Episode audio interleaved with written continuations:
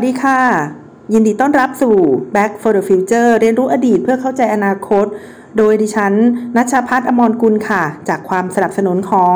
Thai Political Database วันนี้นะคะดิฉันจะเล่าเรื่อง polarization นะคะ หรือว่าการแบ่งขั้วนะคะ โดยที่จะทำการเปรียบเทียบให้เห็นนะคะ เรื่องของ polarization ในสหรัฐอเมริกา แล้วก็ polarization ในประเทศไทยนะคะ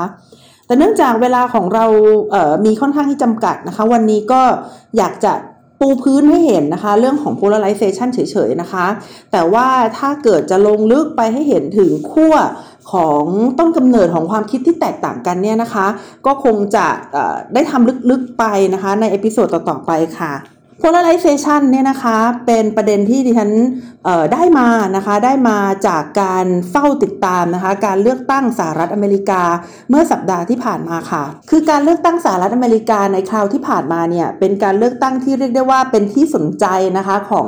ประชาชนชาวโลก เพราะว่าเป็นการแข่งขันนะคะอย่างมีสีสันมากเลยนะคะของท่านประธานาธิบดีนะคะโดนัลด์ทรัมป์กับผู้ท้าชิงค่ะนายโจไบเดนนะคะจากสองพักการเมืองค่ะ และในช่วงระยะเวลานะคะ ในช่วงระยะเวลาที่ผ่านมา 4 ปีเนี่ย ท่านประธานาธิบดีทรัมป์เนี่ยก็ถือได้ว่าเป็นประธานาธิบดีที่มีสีสันมากนะคะ มีการออกมาให้สัมภาษณ์นะคะ มีบทบาททางการเมืองนะคะ ทั้งการเมืองระดับประเทศนะคะ แล้วก็การเมืองระดับโลกนะคะ ที่เรียกได้ว่าไม่เหมือนใครเลยนะคะ ที่ผ่านมาก็ปฏิเสธนะคะ ความร่วมมือระดับโลกนะคะ ปฏิเสธนาโตนะคะ หันไปให้ความร่วมมือหรือว่าหันไปสนิทสนมกับคิมจองอึนนะคะ ผู้ที่เรียกได้ว่า หลาย ๆ คนในโลกนี้นะคะ มองว่าไม่น่ารักเป็นเอ่อเป็นร็อกสเตทนะคะ หรือว่าเป็นอ่ากลุ่มรัฐนะคะที่นิสัยไม่ดีอะไรประมาณนี้นะคะแต่ว่าประธานาธิบดีทรัมป์ก็ไปจับมือนะคะ แล้วก็บอกว่าเออก็เป็นคนน่ารักดีนะคะ รงจุดนี้ก็ทำให้เราได้เห็นนะคะว่าประธานาธิบดีทรัมป์เนี่ยเป็นคนที่มีสีสัน แล้วก็ในวันที่เขาถูกท้าชิงนะคะ จากคู่ต่อสู้ทางการเมืองนะคะท่านประธานาธิบดีท่านว่าที่นะคะประธานาธิบดีหรือเปล่าเนี่ยนะคะโจไบเดนเนี่ยก็เลยทำให้โลกทั้งโลกเนี่ยเขาก็สนใจการเลือกตั้งในครั้งนี้ค่ะ แต่ว่าในการเลือกตั้งที่ผ่านมาเนี่ยนะคะ ซึ่งเพิ่งเกิดมาเมื่อสัปดาห์ที่ผ่านมาเนี่ยก็จะเห็นว่าโอ้โห คือใช้เวลานะคะในการในการนับคะแนนเนี่ยค่อนข้างที่จะยาวนานนะคะ แล้วก็เป็นการชิงดำกันนะคะในหลาย ๆ รัฐนะคะดิฉันก็ให้ความสนใจมากเลยนะคะ บางทีเอ่อเปิดขึ้นมาฟังเป็นเป็นช่วง ๆ เลยนะคะ ก็คือคือคือเปิด CNN ฟังทั้งเกือบเกือบจะทั้งวันเลยนะคะ มีแค่ตอนกลางคืนเท่านั้นที่หลับไปแล้วก็คิดว่าเดี๋ยวตื่นเช้าขึ้นมามันจะต้องมีความก้าวหน้าอะไรอย่างแน่นอนเลยนะคะเพราะว่าในช่วงเวลาที่เป็นกลางคืนของบ้านเราก็เป็นเวลาช่วงที่เป็นกลางวันของบ้านเขานะคะ ก็ก็คาดการว่าจะได้รับข่าวสารนะคะที่เกี่ยวกับการเลือกตั้งที่อัปเดตหน่อยนะคะ ทีนี้ผลการเลือกตั้งนะคะก็ออกมาดิฉันไม่แน่ใจว่าจะพูดว่าอย่างเป็นทางการได้แล้วหรือยังนะคะ ก็คือว่าท่านประธานาธิบดีทรัมป์ก็ น่าจะแพ้นะคะน่าจะแพ้ก็คือว่าทางท่านโจไบเดนนะคะผู้แทนจากพรรคเดโมแครตเนี่ยก็ได้คะแนนนะคะ electoral vote เนี่ยมากกว่านะคะประธานาธิบดีทรัมป์นะคะ ซึ่งถ้าเรามามองดูนะคะว่าในเรื่องของในเรื่องของผลการเลือกตั้งเนี่ยมันทำให้แว็บแรกนะคะ จริงๆก็ไม่ใช่แว็บแรกหรอกก็คือมันเป็นความคิดคำนึงนะคะที่ที่เกิดมาโดยตลอดเมื่อสัปดาห์ที่ผ่านมาว่า คะแนนของโจไบเดนกับโดนัลด์ทรัมป์เนี่ยนะคะมีมีความสูสีกันมากเลยนะคะ มีความสูสีกันมากเลยว่าใครเนี่ยจะได้เป็น ประธานาธิบดีคนต่อไปนะคะ ทั้งคะแนน popular vote นะคะ แล้วก็คะแนน electoral vote เนี่ย ก็เรียกได้ว่าสูสีกันมากเลย ทีนี้ผลการเลือกตั้งนะคะ ไม่ว่าจะเป็นอย่างไรเนี่ยพอออกมาแล้วมันก็ยังจะยิ่งยืนยันนะคะ ว่าสหรัฐอเมริกาเนี่ยเขาอยู่ในโลกที่แบ่งขั้วนะคะ หรือว่า polarization ซึ่งถ้าเกิดใครนะคะเเป็นห่วงนะคะว่า เอ๊ะ เเขาสูสีกันขนาดนี้แปลว่าคนครึ่งหนึ่งชอบทรัมป์อีกคนครึ่งหนึ่งไม่ชอบทรัมป์เนี่ยจะทำให้หลังจากการเลือกตั้งแล้วเนี่ยประเทศเขาตีกันหรือเปล่านะคะ ประเทศเขามีความขัดแย้งนะคะ จนกระทั่งจะนำไปสู่การนองเลือดหรือเปล่านะคะ ก็อยากจะแสดงความคิดเห็นไว้นะคะว่า เนื่องจากสหรัฐอเมริกาเนี่ยเป็นประชาธิปไตยที่ตั้งมั่นนะคะ เขาได้อยู่กับระบอบประชาธิปไตยมานานแล้ว และที่สำคัญค่ะ นี่ไม่ใช่ครั้งแรกที่ชาตินะคะสหรัฐอเมริกาเนี่ยมีความคิดเห็นแตกแตกออกเป็น2สส่วนนะคะ แต่ว่าจริงๆแล้วเนี่ยมันเป็นเรื่องที่ปกติมากมายนะคะ ในประวัติศาสตร์ของสหรัฐอเมริกาที่ผู้คนในประเทศเขานะคะ มีความคิดเห็นที่แตกต่างกันออกเป็น2สส่วนนะคะ มาตั้งแต่ว่าประเทศเนี่ยจะรวมตัวกันแบบไหนแล้วนะคะ ตั้งแต่เริ่มก่อตั้งประเทศแล้วเนี่ยก็ได้มีการถกเถียงกันนะคะ ระหว่างคนคนสองกลุ่มนะคะว่าตกลงประเทศเราเนี่ยจะเป็นสหพันธรัฐนะคะ หรือว่าประเทศเราเนี่ยจะเป็นสาธารณรัฐดีนะคะ ก็คือ federate หรือว่า confederate นะคะ ซึ่งสองสองแนวคิดนี้นะคะ มีความแตกต่างกันในเรื่องของอำนาจนะคะของส่วนกลางนะคะ ก็คือถ้าเป็น confederation เนี่ยส่วนกลางเนี่ยก็จะมีอำนาจน้อยนะคะ แต่ละรัฐก็จะเป็นอิสระต่อกันนะคะ ซึ่งหลาย ๆ คนเขาก็บอกว่าอ้าวก็เรานะคะหนีออกมาจากยุโรป เรามาก่อตั้งประเทศใหม่ดินแดนใหม่ใหม่เนี่ยนะคะ เพื่อที่จะเป็นอิสระไม่ใช่เหรอนะคะ แล้วทำไมเรายังจะไปขวนขวายหาอำนาจส่วนกลางอีกนะคะ อันนี้ก็เป็นความคิดของคนที่ต้องการให้ส่วนกลางเนี่ยมีอำนาจน้อยนะคะ ส่วนคนที่ต้องการที่จะให้ส่วนกลางมีอำนาจมากเนี่ยนะคะเขาก็มีความเห็นเหมือนกันนะคะว่าถ้าเกิดไม่ให้ส่วนกลางมีอำนาจเพียงพอนะคะในต่อต่อไปเนี่ยเวลาที่จะป้องกันนะคะการคุกคามนะคะของประเทศอื่นนะคะหรือว่าเวลามีภัยธรรมชาติใด ๆ ก็ตามเนี่ยก็จะทำให้ ไม่สามารถที่จะระดมทรัพยกำลังนะคะทรัพยากรธรรมชาตินะคะ อุปกรณ์ต่างๆ ในการที่จะเข้ามาช่วยเหลือแต่ละรัฐได้นะคะ ก็เลยทำให้เป็นวิวาทะนะคะพูดพูดคุยกันนะคะ แต่ไม่ใช่วิวาทนะคะ วิวาทะก็คือการพูดคุยการโต้เถียงกันให้เหตุผลซึ่งกันและกันนะคะ ก็เลยทำให้กว่าจะเป็นสหรัฐอเมริกาในวันนี้นะคะ ก็มีการตี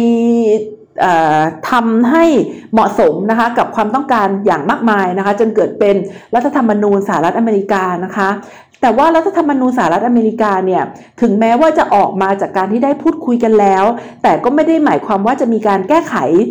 เพิ่มเติมไม่ได้นะคะนับตั้งแต่ที่สหรัฐอเมริกามีรัฐธรรมนูญจนถึงปัจจุบันนะคะ ก็ได้มีการแก้ไขเปลี่ยนแปลงรัฐธรรมนูญหลายครั้งนะคะ เพื่อให้เหมาะสมกับสถานการณ์ที่เปลี่ยนแปลงไปค่ะ เออแล้วหลังจากเรื่องออการก่อตั้งรัฐนะคะ ในสหรัฐอเมริกาเนี่ยก็มีประเด็นที่เรียกได้ว่าเป็นแผลของประเทศนะคะ จนกระทั่งถึงปัจจุบันเนี่ยก็คือในเรื่องของอ ว่าจะมีธาตุหรือไม่มีธาตุนะคะ ซึ่งจริง ๆ เรื่องนี้เนี่ยหลาย ๆ คนเขาก็วิเคราะห์กันไว้นะคะว่ามันก็เป็นเรื่อง Federation กับ Confederation เหมือนเดิมนะคะ ก็คืออตกลงแล้วเนี่ยอำนาจรัฐนะคะจะเข้ามามีส่วนในการแทรกแซงการตัดสินใจของมลรัฐมากน้อยแค่ไหนนะคะะโดยโดยเคสหรือว่าประเด็นเนี่ยมันเป็นเรื่องของการมีหรือไม่มีธาตุนะคะ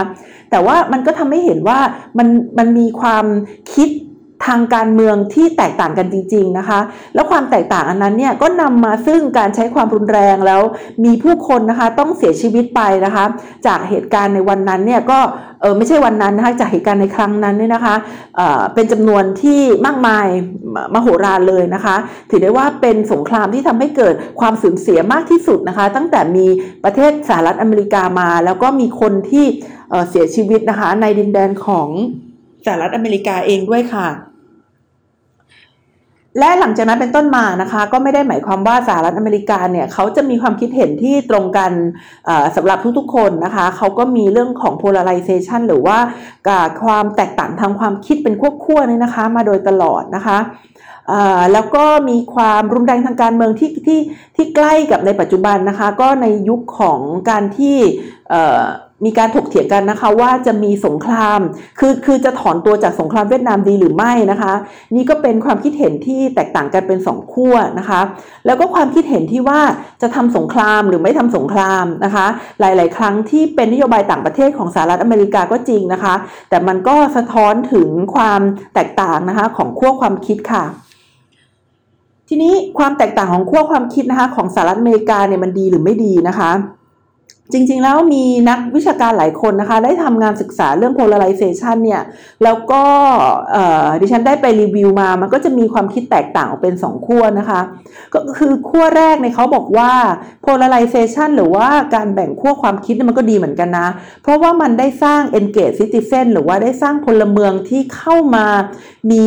บทบาททางการเมืองอย่างจริงจังนะคะ แล้วการที่เข้ามามีบทบาททางการเมืองอย่างจริงจังนี่แหละนะคะ ที่มันจะสร้างประชาธิปไตยที่มั่นคงแล้วก็มีประสิทธิภาพได้นะคะ ซึ่งการที่คนเรานะคะมีความคิดเห็นที่แตกต่างกันในสังคมเนี่ยมันได้ทำให้คนเนี่ยเข้ามามีส่วนร่วมทางการเมืองนะคะในหลากหลายวิธีนะคะ เช่นเเข้าไปลงคะแนนเสียงเลือกตั้งนะคะ หรือว่า เข้าไปชุมนุมทางการเมืองนะคะ หรือว่าการเข้าไปก่อตั้งพรรคการเมืองนะคะ การที่เข้าไปรณรงค์ถึงนโยบายของตัวเองนะคะ ด้วยวิธีการต่างๆ เป็นต้นนะคะ ซึ่ง polarization เนี่ยนะคะ มันจะช่วยทำให้สังคมเนี่ย เป็นสังคมที่เรียกได้ว่าเป็นสังคมแบบพหุนิยมนะคะ หรือว่าสังคมที่มีความแตกต่างหลากหลายนะคะ ซึ่งจะเป็นสิ่งที่เป็นพื้นฐานนะคะของกระบวนการประชาธิปไตยนะคะ มันเป็นพื้นฐานของกระบวนการประชาธิปไตยอย่างไรนะคะ ก็คือ การแบ่งขั้วทางการเมืองเนี่ยมันจะทำให้คนเรานี่นะคะมีตัวเลือกทางนโยบายนะคะทำให้เรามีตัวเลือกทางนโยบายว่าต้องการให้รัฐบาลเนี่ยเข้ามา ให้บริการทางการศึกษากี่ปีนะคะ หรือว่าต้องการให้รัฐบาลเนี่ยมีนโยบายที่เกี่ยวข้องกับสาธารณสุขอย่างไรบ้าง หรือต้องการให้รัฐบาลเนี่ยมีนโยบายช่วยเหลือผู้ได้รับผลกระทบจากโควิดอย่างไรนะคะ พวกนี้เป็นทางเลือกทางนโยบายทั้งนั้นเลยนะคะ เพราะว่าเงินของแต่ละรัฐนะคะมีจากจำกัดทีนี้รัฐบาลเนี่ยจะเลือกนำเงินไปให้ใครใช้หรือว่าจะทำให้เกิดผลกระทบกับใครบ้างนะคะ ก็เป็นสิ่งที่แต่ละกลุ่มแต่ละฝ่ายทางการเมืองเนี่ยที่เขามีความแตกต่างกันทางความคิดนะคะเขาก็จะสามารถมาพูดคุยกันได้นะคะ ซึ่งนี่เลยทำให้ความคิดเห็นที่แตกต่างทางการเมืองเนี่ยนะคะ เข้ามาโต้เถียงการใช้เหตุผลซึ่งกันและกันนะคะ ในที่สุดแล้วเนี่ยก็จะได้ policy หรือว่านโยบายนะคะ ที่ดีที่สุดที่จะนำมาสู่การแก้ไขปัญหาได้นะคะ แต่เราก็ต้องระมัดระวัง มากมากเลยนะคะว่า polarization หรือการแบ่งขั้วทางการเมืองเนี่ย มันจะไม่ลามปามไปจนกระทั่งถึงการแบ่งขั้วที่เบ็ดเสร็จ และทำให้คนที่คิดเห็นแตกต่างกันเนี่ยนะคะ ไม่สามารถอยู่ร่วมกันได้นะคะ หรือว่าไม่สามารถส่งลูกไปเรียนในโรงเรียนที่รับคนประเภทที่มีความเห็นทางการเมืองแตกต่างจากเราได้ หรือว่าไม่ส่งหรือว่าไม่ไม่ไม่ไปรับประทานอาหารในร้านที่ มีความคิดเห็นต่างจากเรานะคะ ซึ่งในช่วงนี้นะคะในช่วงนี้เนี่ยเราก็ปฏิเสธไม่ได้นะคะว่ามันมันเริ่มมีอะไรแบบนั้นแล้วนะคะ ในบ้านเมืองเรานะคะ ซึ่งดิฉันได้ได้ไปศึกษามาแล้วก็พบว่านะคะมีคนเขาให้ เอ่อเขาเรียกว่ามีคนเขาศึกษานะคะเรื่อง polarization เนี่ยหรือว่าการแบ่งขั้วเนี่ยนะคะไว้หลากหลายนะคะ แล้วเขาก็บอกว่ามีสาเหตุมาจากหลายปัจจัยนะคะ ทีนี้ สาเหตุที่ที่ฉันคิดว่าเออก็ก็น่าสนใจดีนะคะ ก็คือสาเหตุในเรื่องของทริเอ่อ tribalism นะคะ tribalism หรือว่าพวกพวกวัฒนธรรมชนเผ่าเนี่ยนะคะ คือเอ่อมันเกิดมาจากการที่มนุษย์เนี่ยนะคะแบ่งแยกนะคะออกกันเป็นกลุ่มๆนะคะ ตามความเชื่อหรือความแตกต่างทางการเมืองเชื้อชาติเศรษฐกิจนะคะ ศาสนานะคะ เพศหรือแม้แต่ทั้งปัจจุบันเนี่ยก็คือแบ่งกันตามรุ่นนะคะ และคนที่แบ่งกันในในในความแตกต่างต่างหลากหลายทั้งทั้งทั้งนั้นเนี่ยนะคะ ไม่ได้มองว่าการการร่วมมือกันจะนำมาซึ่งผลที่ดีกว่านะคะเอาพูดง่ายๆก็คือ คือเขามองว่ามันมีผู้แพ้ผู้ชนะนะคะ มันมีผู้แพ้ผู้ชนะในความต้องการที่แตกต่างกัน ดังนั้นถ้าเกิดกลุ่มที่ไม่เหมือนกันต่างๆเนี่ยมองว่า กลุ่มหนึ่งได้แล้วกลุ่มหนึ่งเสียนะคะ หรือว่าเรียกได้ว่าเป็นซีโร่ซัมเกมเนี่ยก็จะทำให้เกิดความขัดแย้งนะคะแล้วก็จะไม่ไม่ไม่ทำให้เกิดความร่วมมือนะคะ ในกลุ่มที่เรียกว่าเป็น polarization เนี่ยนะคะ แล้วเขาก็มองว่าการปลองดองและการเจรจาเนี่ยเป็นการทรยศนะคะ ซึ่งที่ฉันอ่านมาตรงนี้ฉันก็ตกใจนะคะ ตกใจว่า โอ้โหเออเขามองว่าการปลองดองเป็นการทรยศเลยหรือนะคะ ก็ จริงๆแล้วก็ไม่ใช่นะคะ เพราะว่าไม่มีความขัดแย้งไหนนะคะ ที่จะจบไปนะคะ โดยไม่มีการปรองดองนะคะ มีจะต้องเป็นการปรองดองเท่านั้นนะคะ แต่ว่าในช่วงที่ก่อนที่จะมีการปรองดองเนี่ยอาจจะมีสงคราม อาจจะมีการบังคับให้ปรองดองเนี่ยนะคะ ก็แล้วแต่รายละเอียดของความขัดแย้งแต่ละกรณีกรณีไปนะคะ ทีนี้ในลำดับต่อไปนะคะที่ฉันก็จะเปรียบเทียบนะคะ polarization ในปัจจุบันนะคะของสหรัฐอเมริกานะคะ แล้วก็ polarization ในประเทศไทยด้วยนะคะ เมื่อสัปดาห์ที่แล้วตอนที่ผลการเลือกตั้งยังไม่ออกอย่างเป็นทางการนะคะที่ฉันก็ได้ไปอ่านบทความของแลลี่ไดมอนด์นะคะผู้ซึ่งเป็นปรมาจารย์นะคะด้านประชาธิปไตยนะคะในโลกเลยทีเดียวนะคะเขาบอกว่าถึงแม้ว่าทรัมป์จะไม่ได้เป็นประธานาธิบดีนะคะแต่แต่ว่าประชาธิปไตยในโลกเนี่ยก็ไม่ได้จะฟื้นขึ้นทันทีนะคะก็คือดิฉันเข้าใจว่าตอนที่เขาเขียนเนี่ยยังไม่ได้ประกาศผลยังเป็นทางการนะคะว่าโจไบเดนจะได้เป็นประธานาธิบดีหรือไม่นะคะแต่เขาก็บอกว่าไม่ไม่ว่าใครจะเป็นนะคะหรือแม้กระทั่งถ้าทรัมป์ไม่ได้เป็นก็ตามทีเนี่ยก็ไม่ได้หมายความว่าประชาธิปไตยในโลกเนี่ยมันจะดีขึ้นทันทีนะคะแล้วก็ดิฉันก็อ่านอ่านไปในบทความนี้นะคะ ซึ่งมันเกี่ยวข้องกับเรื่อง polarization ที่เราคุยกันในวันนี้นะคะ เพราะว่า เมื่อประมาณปี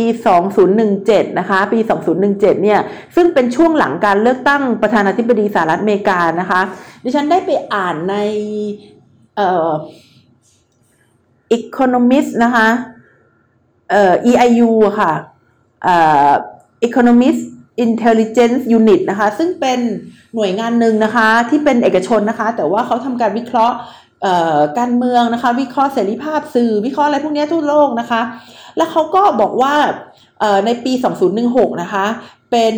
เป็นปีที่ที่ได้ประธานที่ปรึกษารัฐอเมริกา แล้วก็จริง ๆ แล้วปีนั้นในช่วงต้นปีเนี่ยเป็นปีที่สหราชอาณาจักรนะคะ ได้โหวตออกจากสหภาพยุโรปด้วยเนี่ยเขาบอกว่าเป็นปีของพวก deplorable นะคะ เป็นการล้างแค้นของพวก deplorable เนี่ยดิฉันก็มานั่งเปิดดิกนะคะว่า deplorable แปลว่าอะไรนะคะในดิกในดิกบอกว่า deplorable แปลว่าผู้สมควรถูกประนามนะคะ โอ้ตายแล้วยิ่งทำให้งงเข้าไปใหญ่นะคะ แล้วก็เข้าไปอ่านกันอีกทีว่าไอ้ deplorable แปลว่าอะไรเนี่ยนะคะ คือ deplorable หมายถึงแบบคล้ายๆกับ loser นะคะ หรือว่าคนที่คนที่เอ่อ แพ้นะคะคนที่พ่ายแพ้ในในระบบที่ที่ที่เกิดขึ้นนะคะหรือว่าเป็นคนที่คือที่ฉันจริงๆจะไม่ทราบว่าคำนี้มันควรจะเป็นแบบเอ่อ negative สำหรับกลุ่มคนนี้หรือว่ากลุ่มคนนี้น่าสงสารกันแน่นะคะดิฉันก็ได้ถามหลายคนนั่นแหละ ทั้งคือคือระดับรองศาสตราจารย์กันเลยหลายคนเขาก็มีความคิดเห็นที่แตกต่างกันนะคะ แต่ว่าความคิดเห็นหนึ่งที่เหมือนกันนะคะ ก็คือว่า มีกลุ่มคนกลุ่มหนึ่งนะคะในสหรัฐอเมริกาเนี่ยที่เขาตกเป็นผู้ที่ได้รับประโยชน์นะคะ จากการเปลี่ยนแปลงทางสังคมและเศรษฐกิจนะคะ ในรอบ 40 ปีที่ผ่านมาเนี่ยแย่นะคะ แย่กว่า กลุ่มคนอื่นๆนะคะกลุ่มคนพวกนี้เนี่ยนะคะก็คือชายผิวขาวที่มีการศึกษานะคะต่ำกว่ามหาวิทยาลัยนะคะก็คืออาจจะจบแค่ระดับคอลเลจหรือว่าไม่ได้เข้าคอลเลจด้วยซ้ำไปนะคะในช่วง 40 ปีที่ผ่านมาเนี่ยนะคะการเปลี่ยนแปลงทางทาง โครงสร้างทางเศรษฐกิจของสหรัฐอเมริกาเนี่ยนะคะ มันได้แบ่งแยกคนให้เป็น 2 กลุ่มนะคะ กลุ่มแรกก็คือกลุ่มที่เป็นทุนนะคะ เป็น capitalist นะคะ หรือว่ากลุ่มคนที่ทำงานให้กับกลุ่มทุนนะคะ กลุ่มคนนี้ก็เป็นพวกที่เรียนอาจจะมีการศึกษาสูงนะคะ หรือว่าทำงานในแวดวงที่เป็น high-tech skill นะคะ พวกนี้เนี่ยก็จะทำงานแล้วก็มีรายได้สูงมากนะคะ ในขณะที่คนที่เป็นเลเบอร์แล้วก็มีการศึกษาที่ไม่สูงมากเนี่ยเขาก็แทบจะไม่ได้รายได้เพิ่มขึ้นเลยนะคะ ดังนั้นถ้าเราเปรียบเทียบนะคะว่าใน 40 ปีที่แล้วนะคะกับกับวันนี้เนี่ยรายได้ที่เท่าเดิม แต่ว่าค่าครองชีพที่มากขึ้นเนี่ยมันเลยทำให้รายได้ที่แท้จริงนะคะ เมื่อถ้าเกิดเราตัด พวกอัตราเงินเฟ้อไปแล้วเนี่ยเลยทำให้รายได้ที่แท้จริงเนี่ยต่ำลงนะคะ จริงๆแล้วเนี่ยเป็นคำอธิบายเดียวกันกับสาเหตุของการเกิดขึ้นของวิกฤตเศรษฐกิจนะคะ ที่เกิดขึ้นในปี 2008 เลยนะคะ ก็คือกลุ่มคนที่เป็นซับพลามนะคะหรือว่า deplorable เนี่ยเป็นกลุ่มคนที่มีรายได้เท่าเดิมนะคะ แล้วก็ในขณะที่ค่าของชีพมากขึ้น แล้วกลุ่มบุคคลเหล่านั้นเนี่ยก็ มีรายได้ไม่มากพอที่จะซื้ออสังหาริมทรัพย์นะคะ แต่พอมีตลาดเนี่ยเข้ามาเข้ามาตลาดทุนนะคะ ได้เข้ามาให้เงินกู้กับกลุ่มนี้ โดยที่มีดอกเบี้ยสูงกว่ากลุ่มที่เป็นผู้ที่มีรายได้สูงนะคะ ก็เริ่มต้นที่จะมีการกู้กู้เงินนะคะ กู้เงินเข้ามาในระบบ แล้วก็นำไปเก็งกำไรในอสังหาริมทรัพย์นะคะ แต่ว่าความเป็นจริงแล้วเนี่ย กลุ่มคนนี้ก็ยังมีรายได้เท่าเดิมนะคะ แต่ว่าเงินกู้เนี่ยมันก็กู้ไปมากขึ้นมากขึ้นนะคะ แล้วคนที่อยู่หลังๆก็ไม่สามารถทำกำไรได้นะคะ คือคือคนที่ซื้อบ้านมาแล้วก็กะว่าจะไปเก็งกำไรเนี่ยก็ไม่สามารถที่จะเก็งกำไรได้นะคะ ก็เลยทำให้ต้องโดนยึดนะคะต้องโดนยึดยึดอสังหาริมทรัพย์ไป ทีนี้ธนาคารเนี่ยเขาก็ไม่ได้อยากจะโดยเขาไม่อยากจะยึดอสังหาริมทรัพย์นะคะ เพราะว่า core business ของธนาคารเนี่ยก็คือการ ให้กู้นะคะ เพื่อที่ตัวเองจะได้ดอกเบี้ยนะคะ core business ของธนาคารเนี่ยไม่ได้อยู่ที่การขายขายบ้านขายที่ดินนะคะ ดังนั้นเนี่ยเมื่อมีบ้านและที่ดินเนี่ยมากระจุกตัวอยู่กับพวกบริษัททุนเยอะๆนะคะเขาก็เลยเกิดอาการช็อกขึ้นมานะคะ แล้วก็เกิดเป็นหนึ่งในสาเหตุนะคะของวิกฤตทางการเงินที่ทำให้บริษัทวานิชธนกิจนะคะที่มีอายุร้อยกว่าปีก็คือเลแมนบราเตอร์เนี่ยก็จะต้องถึงการละอวสานในที่สุดนะคะ ทีนี้มารวบรัดตรงนี้ทำให้เข้าใจนะคะว่า 40 ปีที่ผ่านมาเนี่ยคนไม่ได้ประโยชน์กับการพัฒนาทางเศรษฐกิจนะคะ มีจำนวนมากเลยทีเดียวนะคะ และเขาเนี่ยต้องการคำอธิบายนะคะ ว่าทำไมเขาถึงมาอยู่จุดนี้ทำไมชีวิตเขาถึงแย่ลงนะคะทำไมเขาถึงมองไม่เห็นอนาคตนะคะ ซึ่งคนที่สามารถอธิบายให้เขาฟังได้เลยนะคะ ก็คือท่าน ประธานาธิบดีโดนัลด์ทรัมป์นั่นเองนะคะ คือเขาก็โทษคนอื่นนะคะ โทษผู้อพยพนะคะ โทษโทษปัจจัยภายนอกต่างๆนะคะ โทษ รัสเซียบ้างนะคะ โทษคนอื่นๆนะคะ และเเวลาพูดนี่มันตรงใจนะคะ มันทำให้มีความรู้สึกว่าเเข้าใจแล้วนะคะว่าทำไมประเทศนี้ประเทศจีนเนี่ยนะคะถึงได้รวยขึ้นรวยขึ้นนะคะ ในขณะที่ประเทศสหรัฐอเมริกาโดยเฉพาะตัวเองเนี่ยไม่ได้รับประโยชน์นะคะจากจากการขยายตัวทางเศรษฐกิจที่ผ่านมานะคะ เพราะฉะนั้นเนี่ยนะคะ EIU เนี่ยเขาก็เลยสรุปไว้ในปี 2017 นะคะว่าทรัมป์เนี่ยเขาไม่ได้เป็นคนที่ สร้าง polarization นะคะ หรือว่าไม่ได้เป็นคนที่สร้างความแตกแยกทางการเมืองนะคะ ให้เกิดขึ้นนะคะในประเทศสหรัฐอเมริกานะคะ แม้ว่าเราจะเห็นเขาด่าประเทศจีนนะคะ ด่าผู้อพยพนะคะ ด่าคนที่ไม่เห็นด้วยกับเขาด่าคนผิวสีนะคะ ด่าผู้หญิงนะคะ ก็คือก็คือการการที่เขามาทำมาทำให้ประเทศมันแตกแยกเนี่ย เขาไม่ได้เป็นคนทำแต่เขาเป็นคนได้ประโยชน์จากสิ่งที่เขาทำนะคะ ดังนั้นเขาก็เลยทำสิ่งสิ่งนั้นต่อไปนะคะเขาก็เลยเใช้วิธีการต่างๆนะคะ ที่เป็นการสนับสนุนกลุ่มคนที่เป็นคนผิวขาวนะคะในประเทศของเขาเนี่ย เพราะว่าเขารู้ว่าเวลาพูดแบบนั้นหรือทำแบบนั้นเนี่ยนะคะ ผู้คนก็จะชื่นชอบในสิ่งที่เขาพูดเขาทำนะคะ เขาจึงเป็นตัวสะท้อนของสภาพสังคมสหรัฐอเมริกานะคะ แต่เขาก็ไม่ได้เป็นคนที่สร้างสภาพสังคมนะคะ แบบนั้นขึ้นมานะคะอันนี้ก็คือในกรณีของโดนัลด์ทรัมป์นะคะ ส่วนในประเทศไทยนะคะ polarization เนี่ย ดิฉันได้ได้ไปอ่านบทความบทความหนึ่งของท่านอาจารย์จันจิลานะคะ ท่านอาจารย์จันจิลาเขียนในเอ่อเอ่อ เว็บไซต์นะคะที่ชื่อ Carnegie นะคะ Endowment for International Peace นะคะซึ่งเป็นเว็บไซต์ที่มีบทความที่น่าสนใจมากมายนะคะ อาจารย์จันจิลาสมบัติภูลสิรินะคะ ท่านได้เขียนไว้ในเรื่องของ polarization ในประเทศไทยนะคะน่าสนใจมากนะคะ ท่านก็ได้บอกว่าจริง ๆ แล้วมันมีรากมาตั้งแต่ปี 1932 หรือว่าการปฏิวัติ 2475 แล้วนะคะ ซึ่งมันมีขั้วอำนาจนะคะที่มีความคิดเห็นแตกต่างกันนะคะ ในเรื่องของสถานภาพนะคะ แล้วก็อำนาจนะคะพระราชอำนาจเนี่ยของสถาบันพระมหากษัตริย์นะคะเกิดขึ้นนะคะมาจากคณะราษฎรนะคะ แล้วก็หลังจากนั้นเนี่ยก็มี กบฏบวรเดชนะคะแล้วในช่วงที่มีกบฏบวรเดชเนี่ย ความขัดแย้งทางการเมืองใน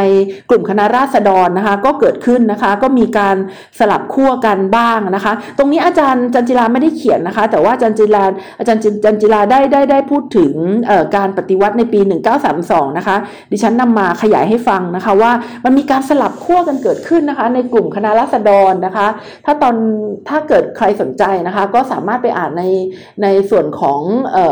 พระยาทรงสุรเดชได้นะคะ แล้วก็จอมพลปนะคะ แล้วก็ในที่สุดก็ได้ทำให้คณะรัษฎรเนี่ยมีความเห็นนะคะที่แตกต่างกันเป็นสองขั้วนะคะ แต่ความเห็นที่แตกต่างกันเป็นสองขั้วนั้นยังอยู่ในกลุ่มของชนชั้นนำไงคะพออในช่วงหลังสงครามเย็นเป็นต้นมานะคะ ซึ่งเป็นช่วงที่สองของการแบ่งขั้วทางการเมืองเนี่ยก็ได้มีความแตกต่างนะคะหรือว่าความ คิดที่ไม่เหมือนกันนะคะ ระหว่างขั้วอำนาจนะคะ ก็คือระหว่างคอมมิวนิซึมนะคะกับอาจารย์จันจิลาเขียนว่าเป็น Royal Nationalism นะคะ ก็เลยเป็นการประทะกันนะคะ ระหว่างขั้วของ Royal Nationalism กับขั้วของคอมมิวนิซึมนะคะ ซึ่ง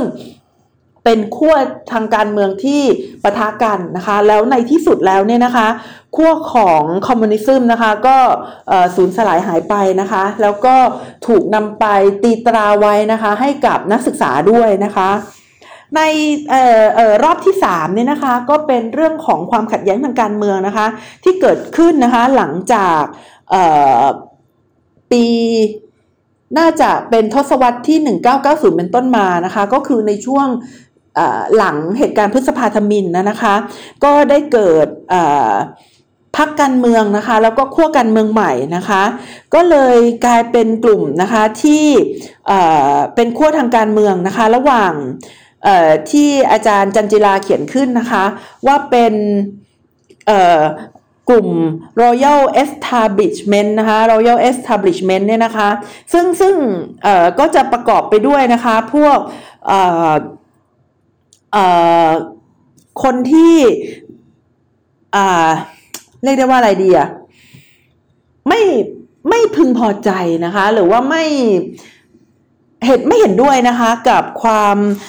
ได้การได้รับความนิยมทางการเมืองอย่างรวดเร็วนะคะของอ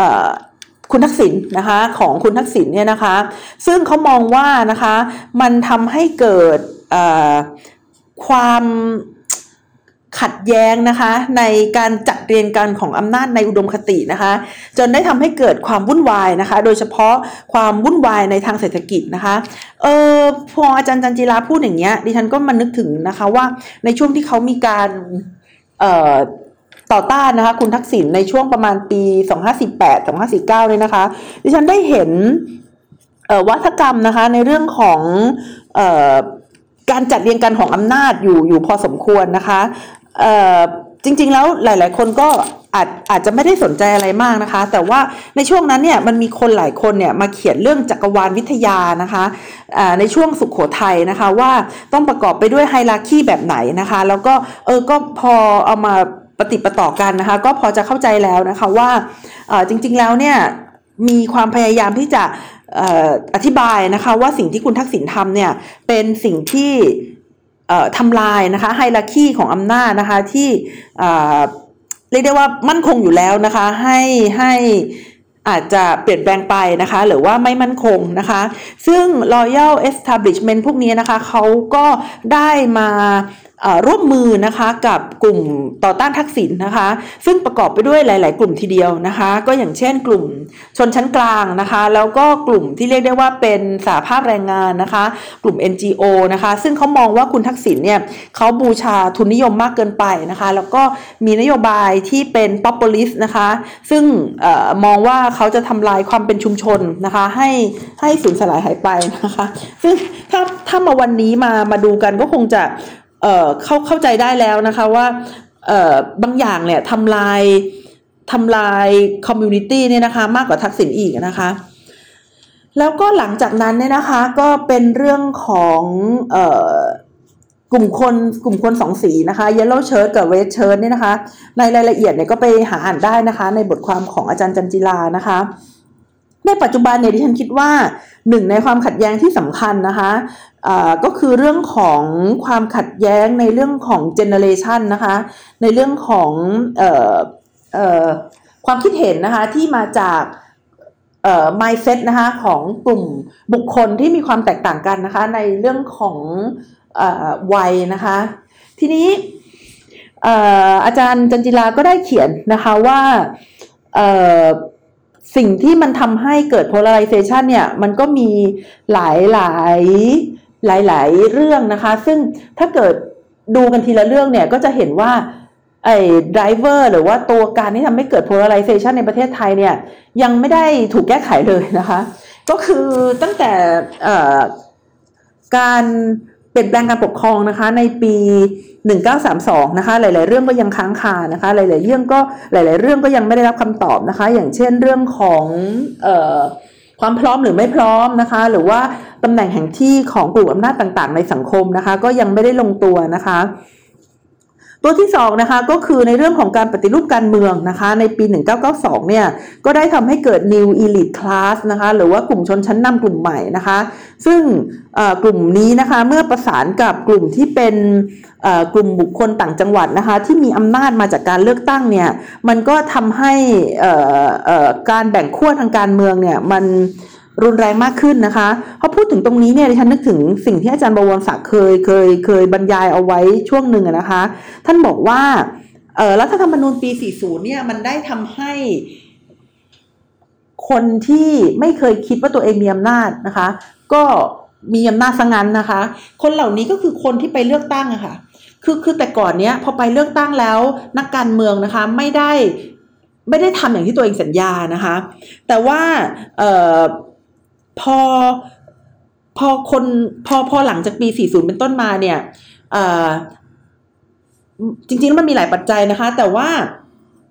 คนที่ตัวเองไปเลือกมาเนี่ย เขาได้ทำอย่างที่เขาสัญญาได้นะคะ เขาได้ทำอย่างที่เขาสัญญาได้ อย่างเช่นนโยบาย 30 บาทรักษาทุกโรคนะคะ หรือว่านโยบายกองทุนหมู่บ้านนะคะ อะไรพวกนี้เนี่ยพอเขาทำตามอย่างที่เขาสัญญาได้เนี่ย ประชาชนก็เลยรู้สึกว่าโอ้ นี่แหละคืออำนาจนะคะ นี่แหละก็คืออำนาจในมือฉันก็คือการเลือกตั้งนะคะ อาจารย์บวรศักดิ์บอกว่ารัฐธรรมนูญปี 40 เนี่ยมันทำให้การเลือกตั้งกลายไปเป็นอำนาจใหม่นะคะในสังคม ทีนี้ถามว่า อ้าวแล้วรัฐธรรมนูญปี 40 นะคะ มันทำอะไรถึงทำให้